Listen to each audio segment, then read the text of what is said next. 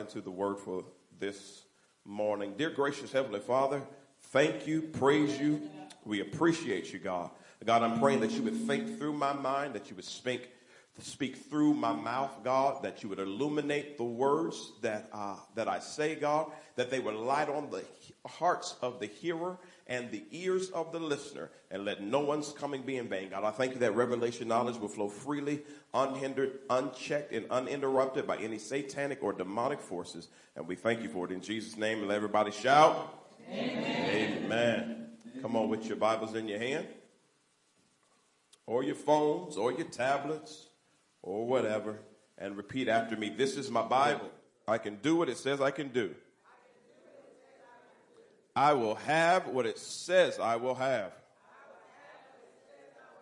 I'm a part of Deliverance Temple where we love by living our vision every day. We connect with our Creator continually we confess our deliverance consistently. We commit to serve creatively. We communicate Christ's love compassionately. Lord, give me this word. I decided to change it from now on. I'm not going to say, Pastor Andre, feed me, or Pastor Andre, teach me. I'm going to say, Lord, give me this word. Because at the end of the day, if the Lord don't give it, it won't be done. All right, let's, let's start right with the title for today. The title is simply this, Dying or Rising. Dying or Rising. Going to give you a heads up that the title is going to change uh, about halfway through the sermon. The title is going to shift a little. It's going to be very close, but it's going to be shift, and then you'll understand as we go through it. So right now, dying or rising. Somebody say that when we say dying, dying. Or, rising. or rising. All right, let's put up two definitions of both of those words. The first definition of dying, and each one of these definitions will have two points with them. So the first one is on the point of death or at the point of death. The second one is gradually ceasing to exist or function in decline and about to despair. I'm going to read both of those again. On the point of death. And number two, gradually seeking to, ex- ceasing to exist or function in decline and about to despair. I'll give you a hint. We really don't want that number two definition. We would rather have number one definition of that. Let's move on to rising. Now, both of these are things that we can use. Going up, increasing, or sloping upward advancing to maturity or high standing. We'll do it again. Going up, increasing, or sloping upward to advancing to maturity or high standing. Both of these definitions are things that we would like to see in our life. All right, let's start with Mark 16 21. And began to explain to his disciples that he must go to Jerusalem and suffer many things at the hands of the elders, the chief priests, and the teachers of the law, and that he must be killed and on the third day be raised to life. At a certain time in Jesus' ministry with his disciples, he began to publicly say that he was going to have to die. He began to make it quite clear. It's always interesting that when it happened, that how shocked they were because he had already told them. Let's look at uh, 1622. Peter took him aside and began to rebuke him. Never, Lord, he said, this shall never happen to you. I love Peter, but Peter had some nerve.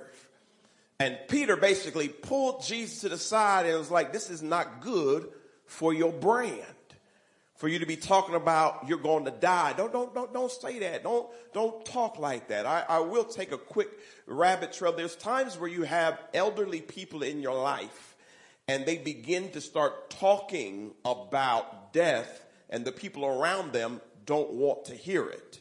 But many times they see things you don't see. My, my uncle tells me the story how that when my grandmother exited that on that night before, she told him, Hey, I saw my casket. And he was like, Stop talking like that, mama. Don't talk like that.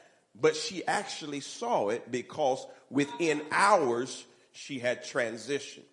So in this case, Jesus was telling them what was going to happen, but they didn't want to hear it. And Peter pulls them aside, like, no, stop talking like that. Let's look at verse 23. Jesus turned and said to Peter, Get behind me, Satan. You are a stumbling block to me.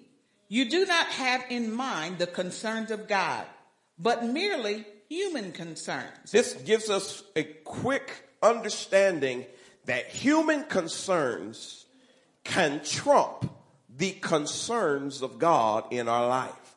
So even though we are human, we have to be careful from viewing things only from human eyes and human perspective. What's interesting in this, you know, of course, when, when we pick it up in verse 21, I'm dropping way down in the chapter. But what is very interesting about this particular story, uh, just some verses up, uh, Peter says that you are the Christ, the Son of the living God. Jesus asked the question, Who do men say that I am? Then he asked the pointed question to the disciples, Who do you say I am? And Peter said, You are the Christ, the Son of the living God. And Jesus said, Flesh and blood did not reveal this to you, but it was revealed by the Spirit. But later on, he had to say, Rebuke you, Satan. Let me remind us that we can fluctuate and we can function on both sides of that coin. We can function where the Spirit is leading us, but we can also function where the flesh is leading us. And depending on how we view a thing, we could be walking in the flesh or walking in the spirit. We could be dying or rising. But let's take it just a little deeper because this is where I want to park the sermon at and really begin to dig in. I want to put this phrase up and I'll, I'll, I'll explain it to where you're caught up with me. I'm going to give you a story that'll help you. The phrase is this I don't like your cross. Basically, what Peter was saying is, I don't like what you're talking about, Jesus. I don't like the suffering that you're mentioning. I, I don't like your cross. I, I, I don't like what you're talking about. Now, um, for us who raise teenagers, many times we try to tell them about peer pressure and tell them about the cross and how you shouldn't always go with the crowd. And guess what they do? If they're scared to do it openly, they do it inwardly. They roll their eyes. I don't want to hear that because all teenagers want to be like everybody else.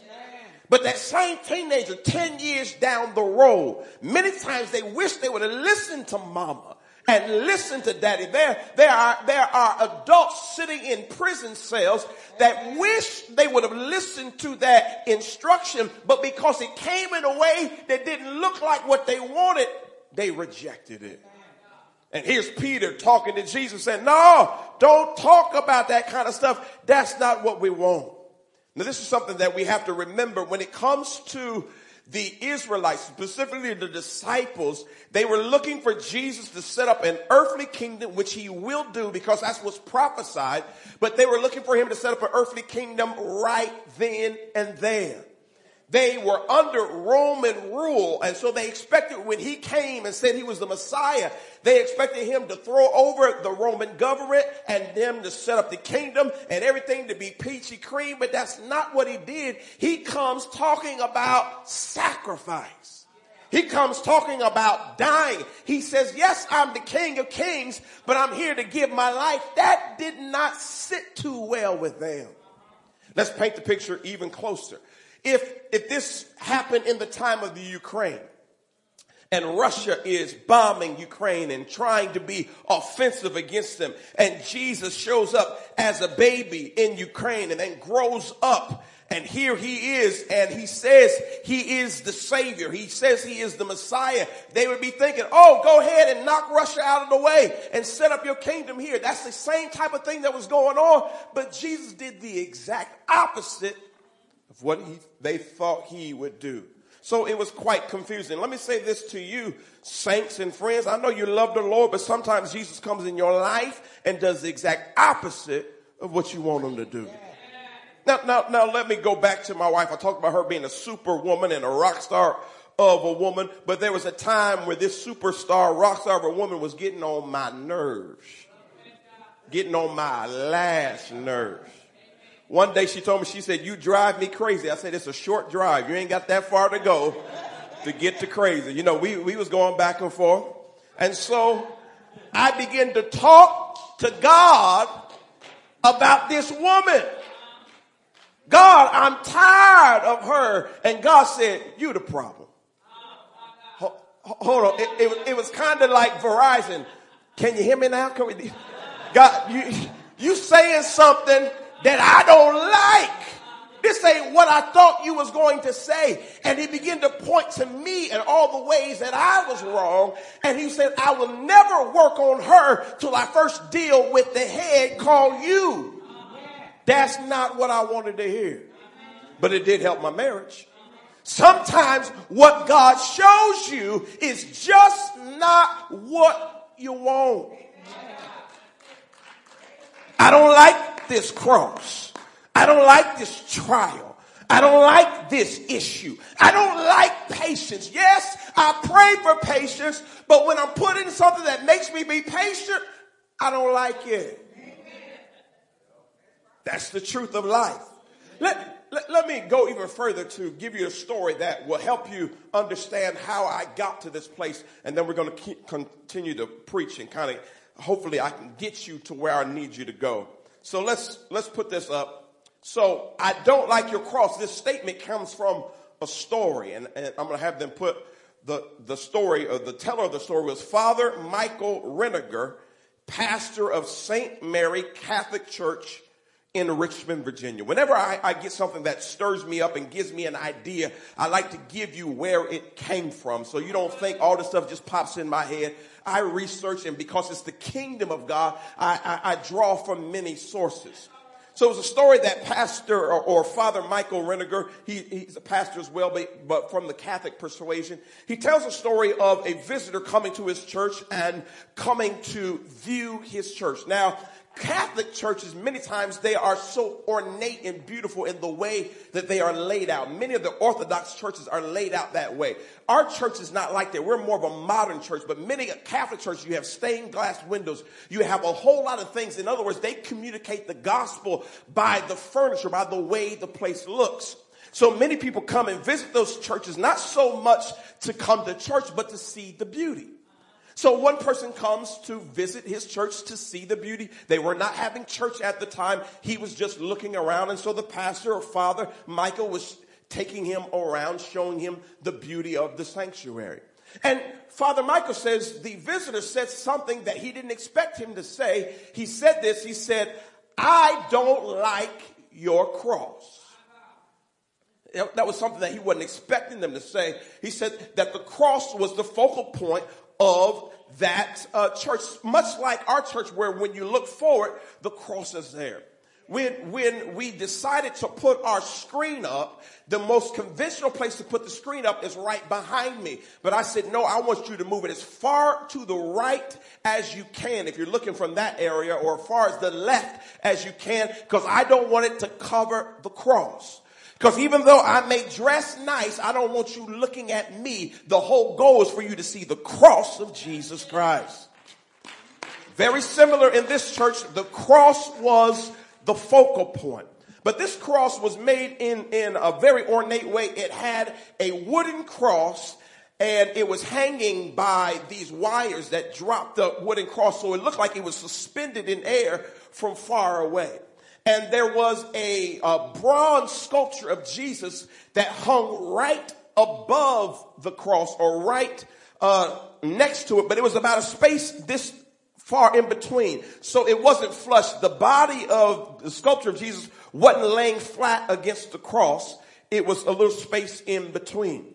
And as long as you looked at it from the straight on perspective, it looked like Christ was on the cross.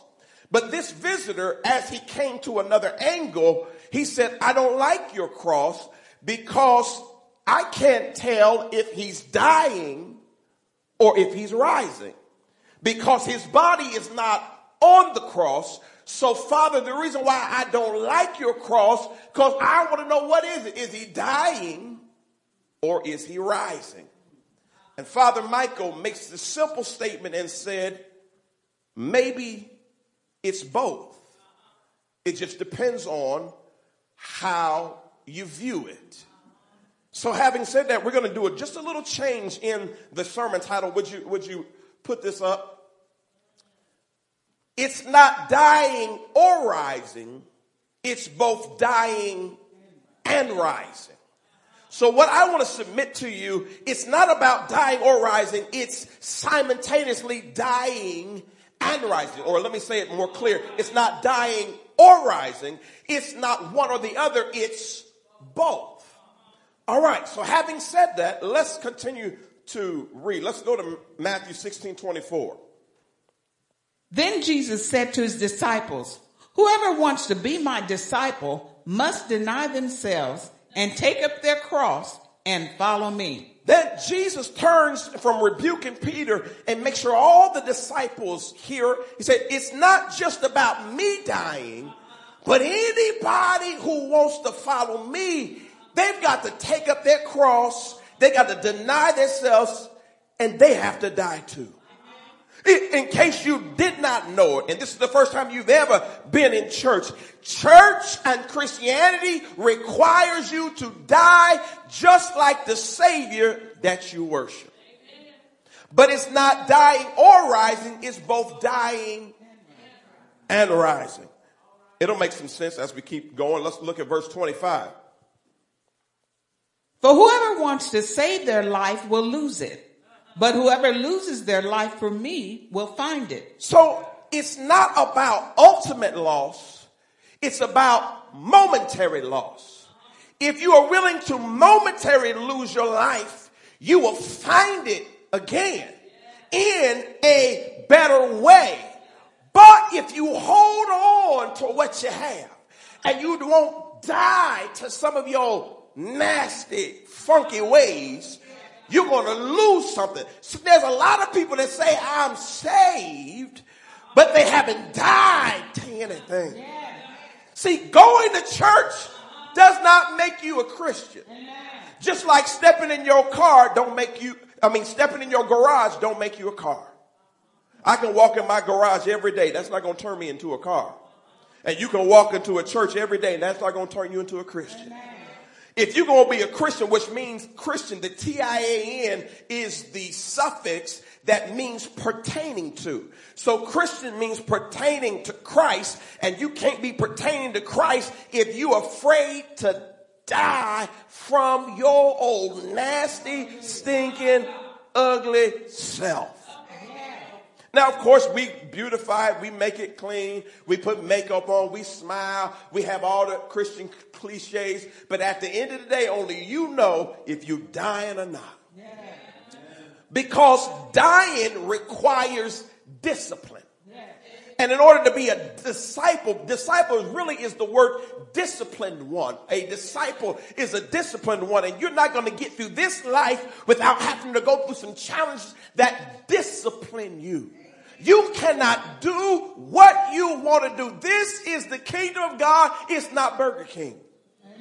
Have it your way. You can do that at Burger King. You can't do that in God.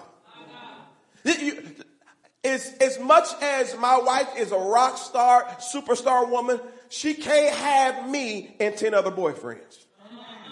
That ain't the way it works. Now she can do it, but she can't do it and expect to have the blessing of God on her life. And she can't do it and call herself a first lady and a Christian. There's some stuff you've got to turn away from. Now, I ain't the worst person, looking person in the world, so so she ain't gonna do too bad turning to me. I'm telling you right now, she gonna do okay. But guess what? I'm not the only cute person she see. I'm not the only person that thinks she look good. I'm not the only person that hit on her. My, my daughter sometimes tells on her to me. She said, Mama was at the gas station and this man kept saying stuff to her. I'm like, yeah, tell it all, tell it all. But guess what? We're all human and we all get tempted. But if we're going to live this Christian life, there's some stuff we got to say no to. There's some stuff we got to turn down. Now y'all amen me because me and her are married. But let me talk to y'all single folk. There's some stuff you got to say no to. You can't do everything you want to do and live the life that you want to live in God. You've got to die to some stuff. I don't mind cussing folk out if they get on my nerves. Well, you need to stop that. And at least stop wearing Deliverance Temple on your shirt while you're going around cussing folk out.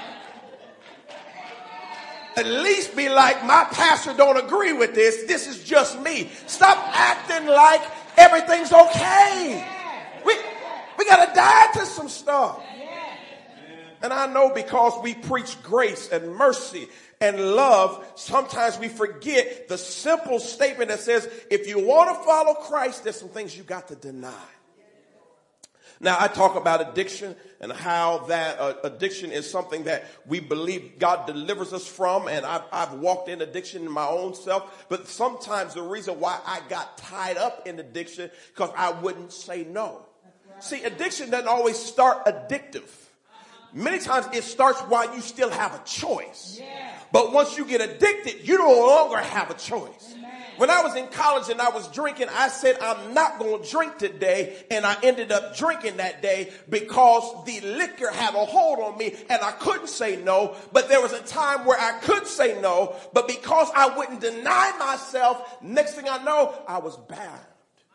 I was tied.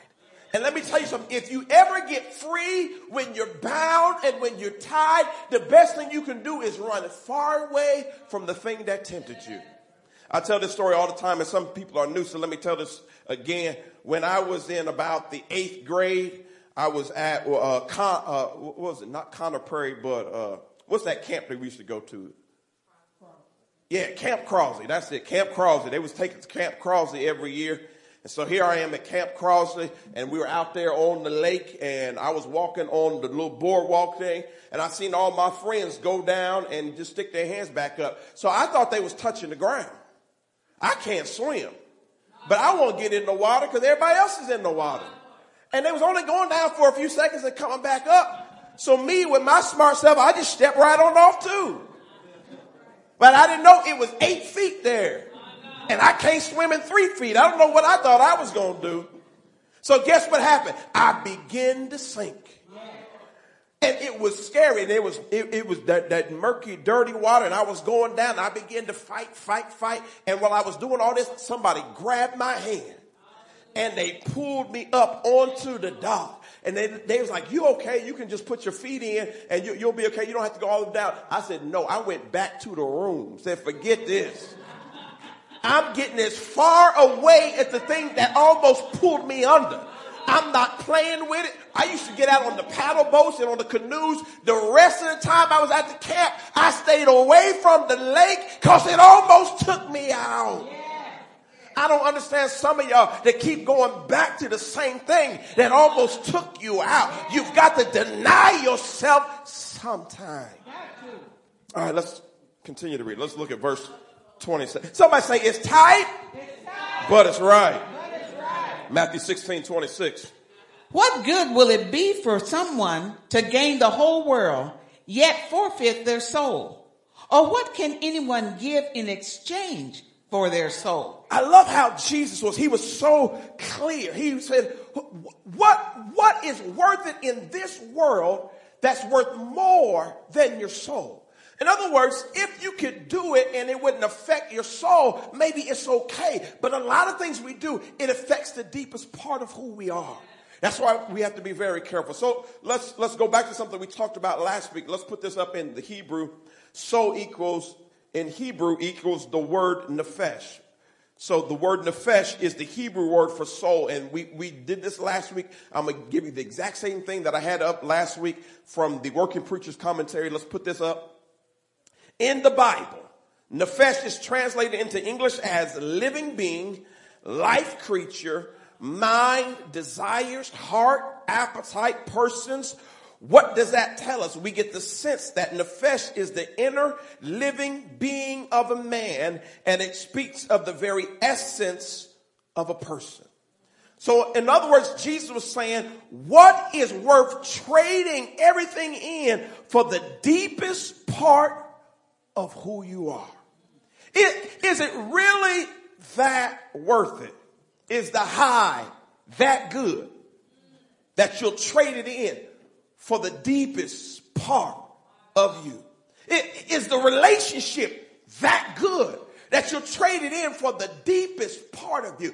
Let, us get out of what we call sin. Is the career that important to you that you'll trade it in? I can't talk to God, can't come to church because I got to work on my career. But is it worth the deepest part of who you are? Because here's the thing there's a lot of people that have a lot of stuff, but they're empty on the inside.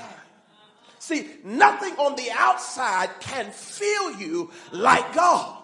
So don't trade the outside for the most important thing on the inside. Let, let, let me explain to you this way. You, my, my, my cousin just bought a brand new Rolls Royce. Beautiful, beautiful uh, royal blue, probably like the color of my tie. And the inside seats are white. It's beautiful. It has the, the, the overhead has starlight. It's starlights. If you know anything about Rolls Royce, they have starlights. As beautiful as that is, if I would go to Arizona and remove the engine from his Rolls Royce, the only thing he could do is look at it.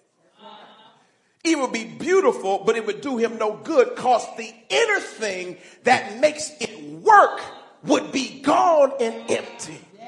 I don't care what you put on the outside. I don't care what car you drive. I don't care what home you live in. If you don't have the right thing on the inside, it means nothing.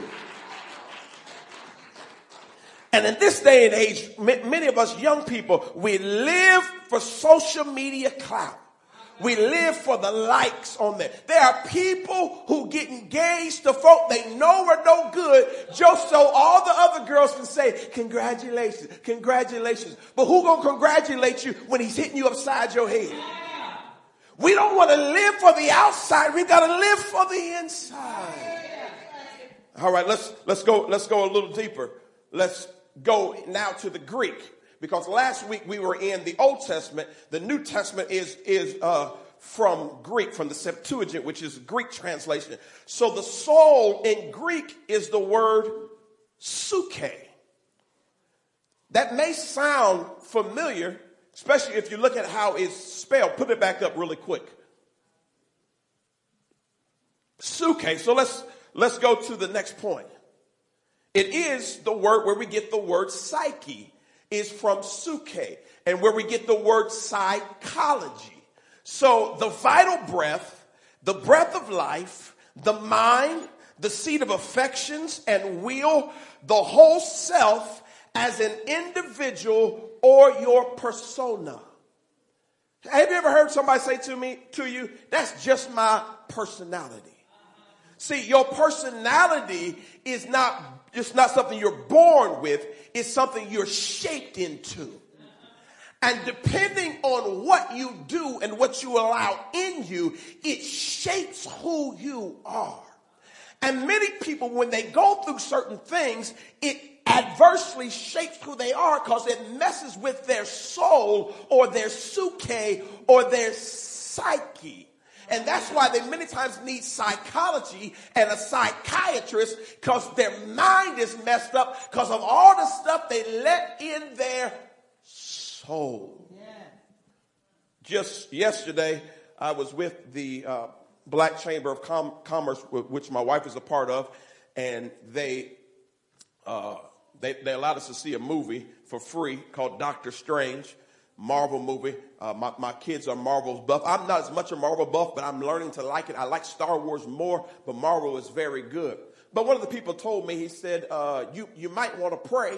And I, I kind of didn't understand what he's saying because sometimes people think I'm, since I'm a pastor, I always want to be praying. I'm like, I'm just here to watch a movie. I ain't trying to pray. I just want to watch a movie. But no, but he said, no, no, no, it's, it's a little bit demonic in the way it's put together so you might want to pray afterwards. He's basically talking about my, my kids.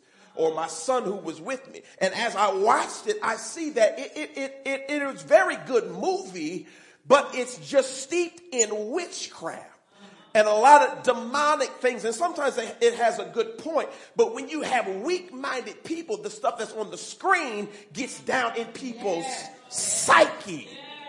And what we've got to understand as Christians, when we move out in the world, there's a whole bunch of junk in the world that tries to attach itself to us. So when God says deny a thing, you got to deny a thing because you don't know what's attached to it.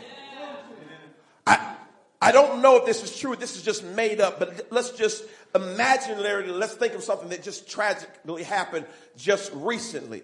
Just imagine that you woke up in Buffalo and was getting ready to go to the store, the grocery store, and something inside of you said, don't go to the grocery store today. You don't need to go to the grocery store today. Don't do it today. And you overrode it and went to the grocery store anyhow. You would have died that day because there was a shooter filled with hatred shooting people at the grocery store.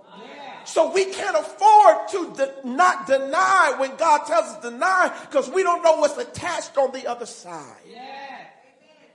Yes, she looks good, but will she mess with your psyche?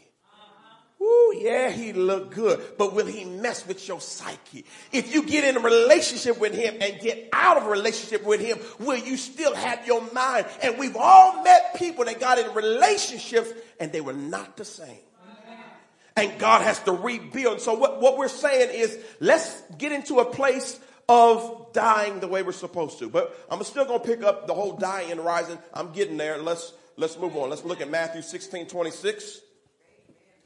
What good will it be for someone to gain the whole world, yet forfeit their soul? Or what can anyone give in exchange for their soul? So we just read that. I'm putting that back up with the understanding of the nefesh and the psuche, with understanding the major portion of who you are. Or let me say it this way, the core of your being.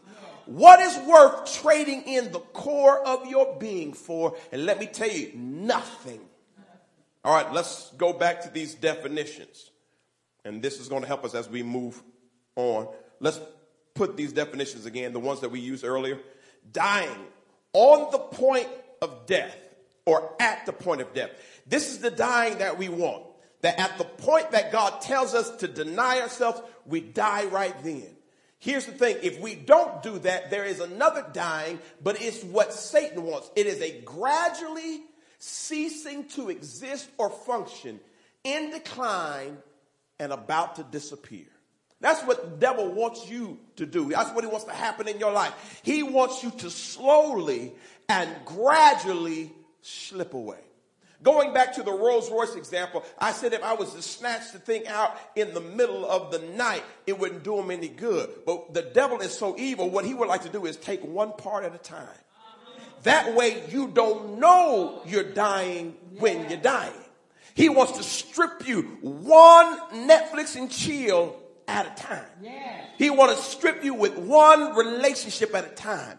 One, one, one hit of the crack pipe at a time. He, he wants to strip you little by little until you wake up like Samson did and you have no anointing, no power, and you don't know how you lost it. You don't know when you lost it and you don't know where you lost it to. Yeah story that reminds me of this is one time going to the grocery store, uh, thinking of grocery stores for my wife, and I had a Jeep back in the day, and I had my music up, I had my sunroof open, I had my, my, my windows down, I was laying in the back, digging in the scene with the gangster lean. I mean, I was rolling. Now, I wasn't a preacher pastor at the time, I was just enjoying myself. And so all the stuff was going on, and so I go into the grocery store to pick up what I need to pick up, and then I came back out, and the car wouldn't start. To make a long story short, I found out that there was a dead cell in my battery. So all the time that I was digging in the scene with the gangster lean, I was losing power the whole time.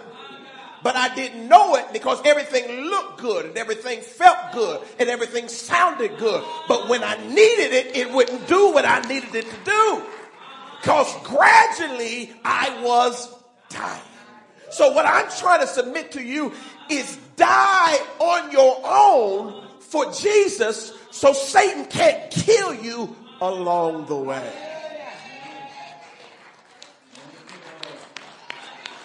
But not just dying, but dying to rise. So let's, let's look at rising. Rising, let's put that back up again. Going up, increasing, or sloping upward. If I die when God wants me to die, it positions me to go up. It uh, positions me to increase up and to be sloping upward. Uh, put it back up for number two. Also, this is the key thing. It causes us to be advancing to maturity or high standing. The more mature you are, the more you have died along the way at the times you needed to die. Not just because we're Christians, don't mean like when we're on our jobs and we're dealing with stuff, or even on Facebook. Have you ever on Facebook or in your email typed the whole thing and then the, the Lord tell you to erase it?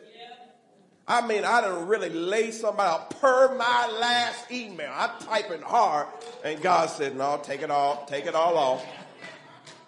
That ain't that ain't what I want you to be. But but I want them to let them know how I feel.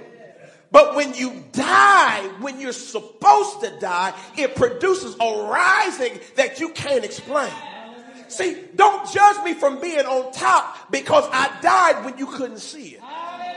Behind the scenes, I had to die. And now that I'm rising, don't be hating on me now. I died when I needed to die, and I'm rising now that I got a chance to rise.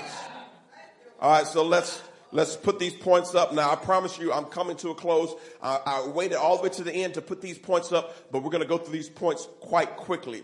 Point A. When the core of who you are is compromised, you die gradually without rising. When the core of who you are, when your soul is compromised, you die gradually without rising. Let's put up point B. When the core of who you are is sacrificed for the purposes of God, you die momentarily, but only to rise up greater and more mature. When you compromise the deep part of you, it'll cost you. But when you sacrifice momentarily, now your momentarily may be a little long. Some of y'all who's single says, shoot, I've been, I've been sacrificing a long time. But it's not worth having the wrong person. Ask anybody who's had the wrong person. They'll tell you sometimes you're better off single. There are folk laying in the same bed wishing they were single. So listen, sometimes the momentary may be long, but I promise you when you sacrifice for God, it produces results that you cannot explain. All right, let's, let, let, let's read that again for emphasis. Let's put B back up. When the core of who you are is sacrificed for the purposes of God, you die momentarily, but only to rise up greater and more mature. C. When you live for God, you are both dying and rising simultaneously. So like the person said, um, uh, are, is he dying or is he rising? Both. I am a dead man walking, but I'm also rising to the place that God wants me to be. And the reason why I'm rising to the place God wants me to be, because I'm dying to the stuff that God doesn't want me to have. And yes, it's a struggle, and yes, it hurts, but I'm reminded that when I arrive where God wants me to arrive, my mind is blown at how God does some stuff. Now I know this is going online. I know this is live, but don't y'all tell nobody. This is just between me, you, and y'all online. Don't y'all tell nobody else this. I told y'all how Ivy Tech wanted me to step in for my father. Not only did Ivy Tech want me to step in for my father, but I'm on the board of trustees for the, the local Muncie and Henry, Delaware and Henry County, which is basically Muncie and New Castle. I'm one of the board of trustees. I help, I help make decisions for Ivy Tech. Not only that, in the fall, I will be teaching a uh, course for theology. I'll be teaching a theological course. I'm one of the teachers. I'm going to be teaching the course. So here I am on the board of trustees for a college, and I'm also teaching for another college. Here's the secret. When God called me out of school so that I could come into the ministry, I didn't finish my degree.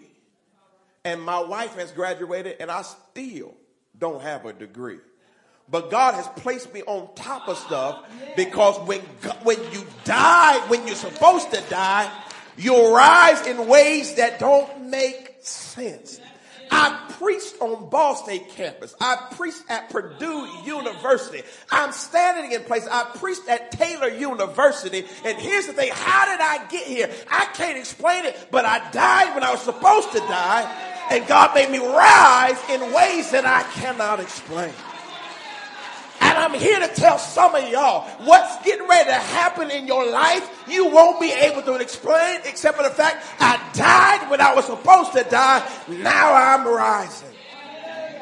Now we often talk about doors opening, and since I'm talking about, I've been talking about grocery stores. What I like about grocery stores, those doors are not like regular doors. Regular doors, you have to put some effort to open them. You need a key or you need to turn something. But grocery store doors, the moment you get in proximity, stuff just starts opening up. When you die the way you're supposed to die, you're going to step into stuff and stuff just going to start opening up. I thank God you opening doors for me. I don't got to work for it. I don't got to cry for it. I don't got to fuss for it. God, you're opening up because I died when I was supposed to die. Sister Rutha, in order to have your business, you had to die.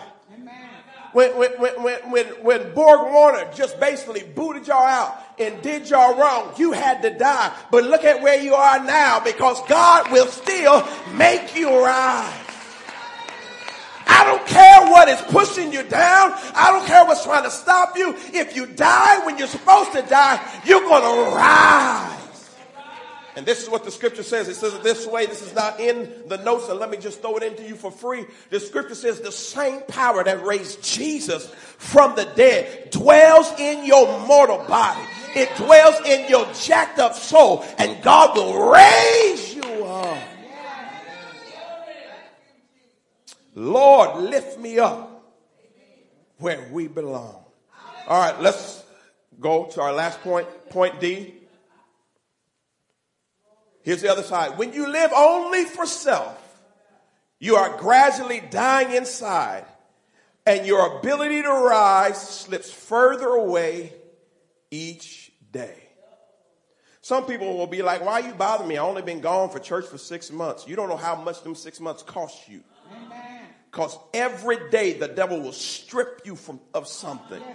Let's go to two final verses and then we have a final point and we'll, cl- we'll close from there. Matthew 16, 27.